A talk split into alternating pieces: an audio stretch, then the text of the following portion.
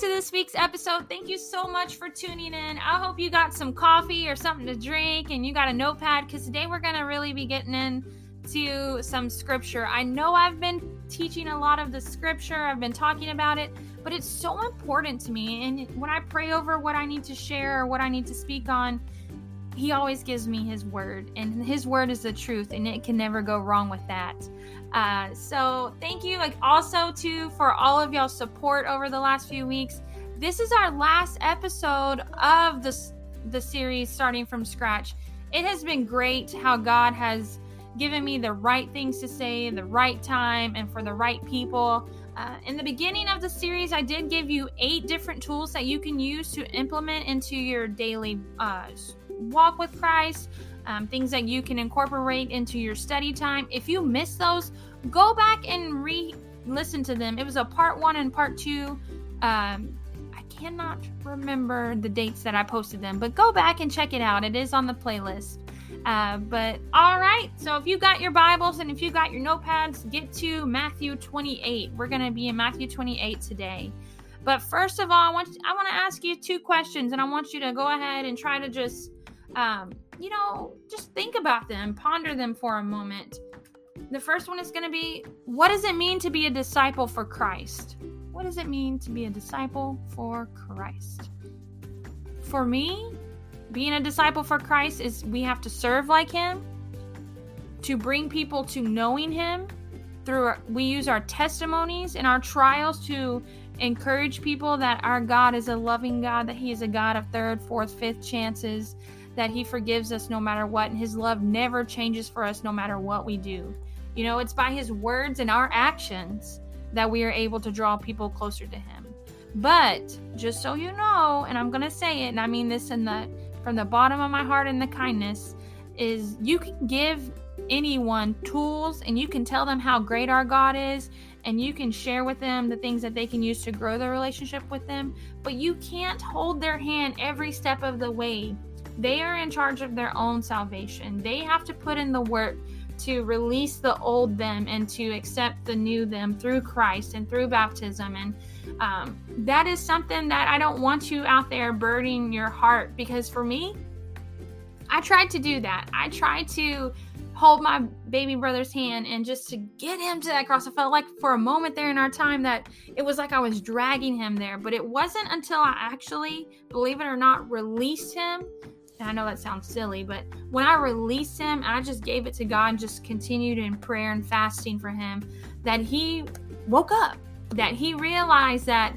uh, sister can't carry me. You know, I can't uh, ask her to do all these things for me. I know she's praying for me. I know I see the things that's happening in her life, but it wasn't until he decided that he needed to be all in for his own salvation that a light bulb clicked and i just want you to to encourage you with that. It's the same thing for us as wives. Maybe our husband isn't on that same spiritual level uh, as we are.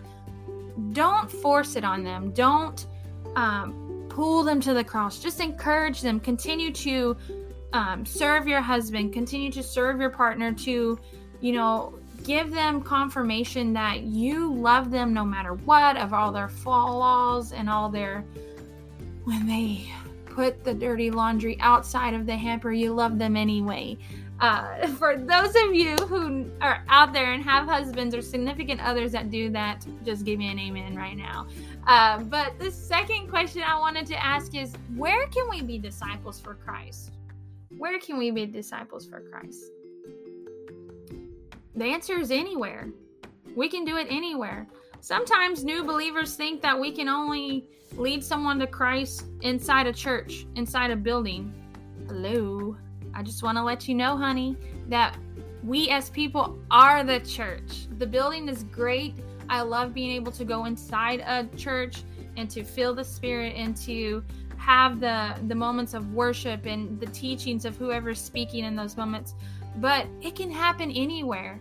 Just a few weeks ago, I had teenagers in my house and just being able to show God's love to them through my actions and serving them and being a disciple of Christ's word and just serving them in that moment and allowing my house to be filled with laughter and loudness. It was just amazing. I love it. But we can disciple anywhere. And because of that night opening my home and allowing teenagers in, there was two that God connected me a little bit closer to. That God was preparing us as um, a, a relationship to prepare for the trial that was coming. And I just love how he works like that. But uh, if you got your Bibles and your notepad, get to Matthew 28. We're going to be in verses 16 through 20. And with this story that you're going to hear today, we're going to learn how Jesus prepared his disciples for a life of ministry. You know, I want you to listen close because we can do just as he he had his disciples do in this moment, you know. After Jesus had been raised from the dead, he met with his disciples over a 40 day period. 40 day period. I'm going to stop right there for a second because numbers are so important to our God. He uses numbers throughout scripture. We see repetitive numbers. The number 40 and the number 7 is so significant to me, and I can't wait to share that uh, later on. But uh, pay attention whenever you read scripture. He repeats numbers, and it they all mean something. I might do a series or something on on numbers because it's important. Um, there's a significance behind it. But during this time, Jesus told the disciples even more about God's kingdom. Then Jesus, obviously, and the 11 disciples went to the mountain of Galilee, and that's where we're going to start reading in Matthew 28, uh, verse 16 through 20. And I'm reading out of the NIV. It says, Then the 11 disciples went to Galilee, to the mountain where Jesus had told them to go. When they saw him, they worshipped him, but some doubted. Then Jesus came to him to them and said, All authority in heaven and on earth has been given to me. Therefore, go, go and make disciples of all the nations, baptizing them in the name of the Father and of the Son and of the Holy Ghost, the Holy Spirit. I am sorry. And teaching them to obey everything I have commanded you. And surely I am with you always to the very end of the age. So I want to look real quick at three specific verses. I want to break them down. Uh, so, verse 18, I'm going to read it again. It says, Then Jesus came to them and said, All authority in heaven and on earth has, has been given to me. So, this is Jesus speaking to the disciples. Jesus is the Son of God.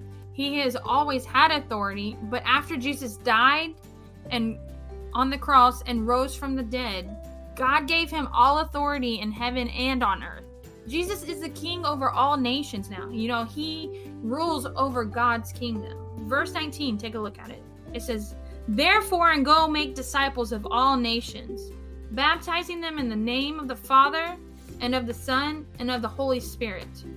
So Jesus gave the disciples a job to do to go out into the world and preach the gospel, for them to make disciples of people in every single nation. Whew. They did not have uh, Teslas back then. They did not have Dodges. They did not have Fords. They had feet. Ouch! Ouch! Ouch! Uh, but anyway, whatever God calls you to do, do it. I like to walk in what he calls me to do barefooted. Uh, but he told them to go and tell people uh, because he died on the cross for them and their sins, they are forgiven and they are set free. And if they believe in him and for what he did, then they, as disciples too, can baptize them in the name of the Father, of the Son, and the Holy Spirit. And this is showing a huge act that we have to let go of our old life and our old sins to live a brand new life with Jesus as our Lord and Savior. Uh, you know, verse 20, take a look at it. It says, And teaching them, this is again Jesus talking still, and teaching them to obey everything I have commanded you, and surely I am with you always to the very end of age.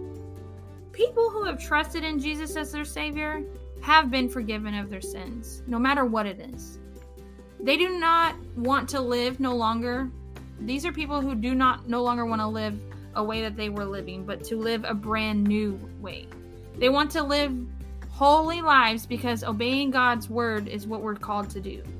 That and also that we're never alone, no matter what. God is always with us. He is always by our side. He is in us. He is beside us. I said that in the last episode, um, and, and I love that thinking of that. Like He is with me right now. He is inside of me. He is all around me. Um, he lives inside of each one of you out there who's listening. And so being baptized by the Spirit means we are united as one with other believers who have given their life to Christ. You are made new in a new spiritual family. I am so grateful for my spiritual family.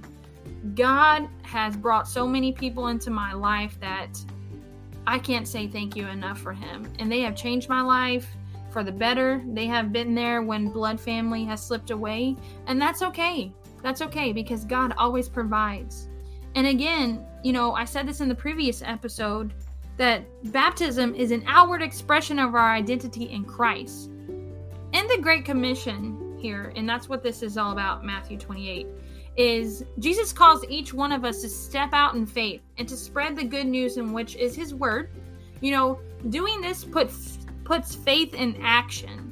And when you obey this, that tells us, you know, and that he tells us that you can go out there and change lives, you can move mountains spiritually that you thought you never could before. It may be spreading the word at your job, at school, community. Maybe it's a random stranger out there. I know he's done that to me so many times. And in those moments, I kind of like, no, God, I'm not doing it. Like, no, it's crazy. And then the spirit kind of just moves my feet. but yeah, when he tells you to do something, you have to do it. You have to obey it, you know. And it could be also even within your household. That's huge to be to be spreading um, His word throughout your household and protecting that and protecting uh, the people in your house and your household in general. You know, it is our duty as believers to honor and glorify Him by bringing others to know Him. But again, we cannot hold their hand every step of the way. You know, but when He places this on our heart to reach out to people, we have to act in obedience and let His will be carried out, whatever it will be. You know, you can again give people the tools. You can share your testimony and you don't have to share everything. You just share what you want to share uh, because there are some things that are left between you and god you know? And a lot of times that's okay. People struggle with that when they share their testimony. But there are some things that are left between you and god that are sacred you know? But if you also too get in a chance to read in the book of acts it goes into detail about the disciples journey that jesus set for them. You know, Luke wrote the book of Acts and he is known to be, you know, being a physician, he's a doctor. You know, the purpose of this book is so important. It shows record and growth of the church in itself. It reflects of um, you know, concentrating to the to the gospel of Christ to see the Holy Spirit works through the disciples. So, with that, I want you to go back and reread Matthew 28 16 through 20, and then go into the book of Acts and read that. You know, it is our mission to go out there as believers to go and tell people about Him.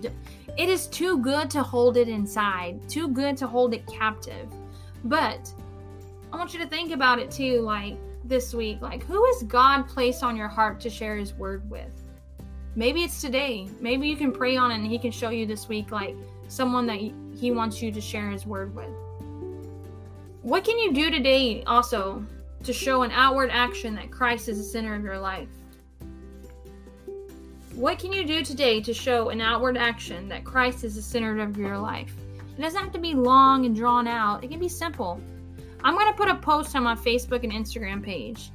And if you do the second question that I asked, I want you to go and comment your answer to the to that in the post because I want to be able to share God's word and what we do through our actions to encourage and inspire others because this person here may do something that there was a person that's kind of like, oh, I don't know, I'm on the fence. I don't know if I should be doing this. I don't know if it's the right thing.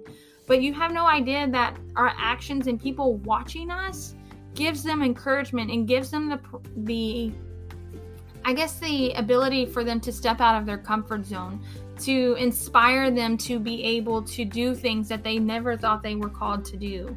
You know, this is also a simple story here in the great about the great commission that you can share with someone and get that conversation started. It literally is just a couple verses long. You don't even have to share the entire verse. You can just pick apart kind of like i did and just share those with them. But I encourage you to go out there and be disciples of Christ and be uh, warriors of his army. And don't be afraid to share his word that whenever um, you feel that uncomfortable awkwardness and he's putting someone on your heart, it's because he wants you to move. He wants you to uh, reach out to that person and to be able to spread His word with them. And it doesn't have to specifically be this, it can be any scripture that comes to your mind. Uh, you know, it can be something about somebody who's trying to figure out their purpose. You can use, you know, um, anything, anything that just comes to your mind in that moment. But this is a simple story that you can share with somebody. But that is all I have for you guys today. I love it's a short shorter episode. I know it's a shorter message, but it's so such impact such impact it can have on someone is getting out there, getting out of our comfort zone, and going and doing what He called us to all do, just like He did the disciples. Uh, be sure to tune in for next week's episode and also on Tuesday for the Psalms of Fall bonus episodes continue. As always, be blessed and stay focused.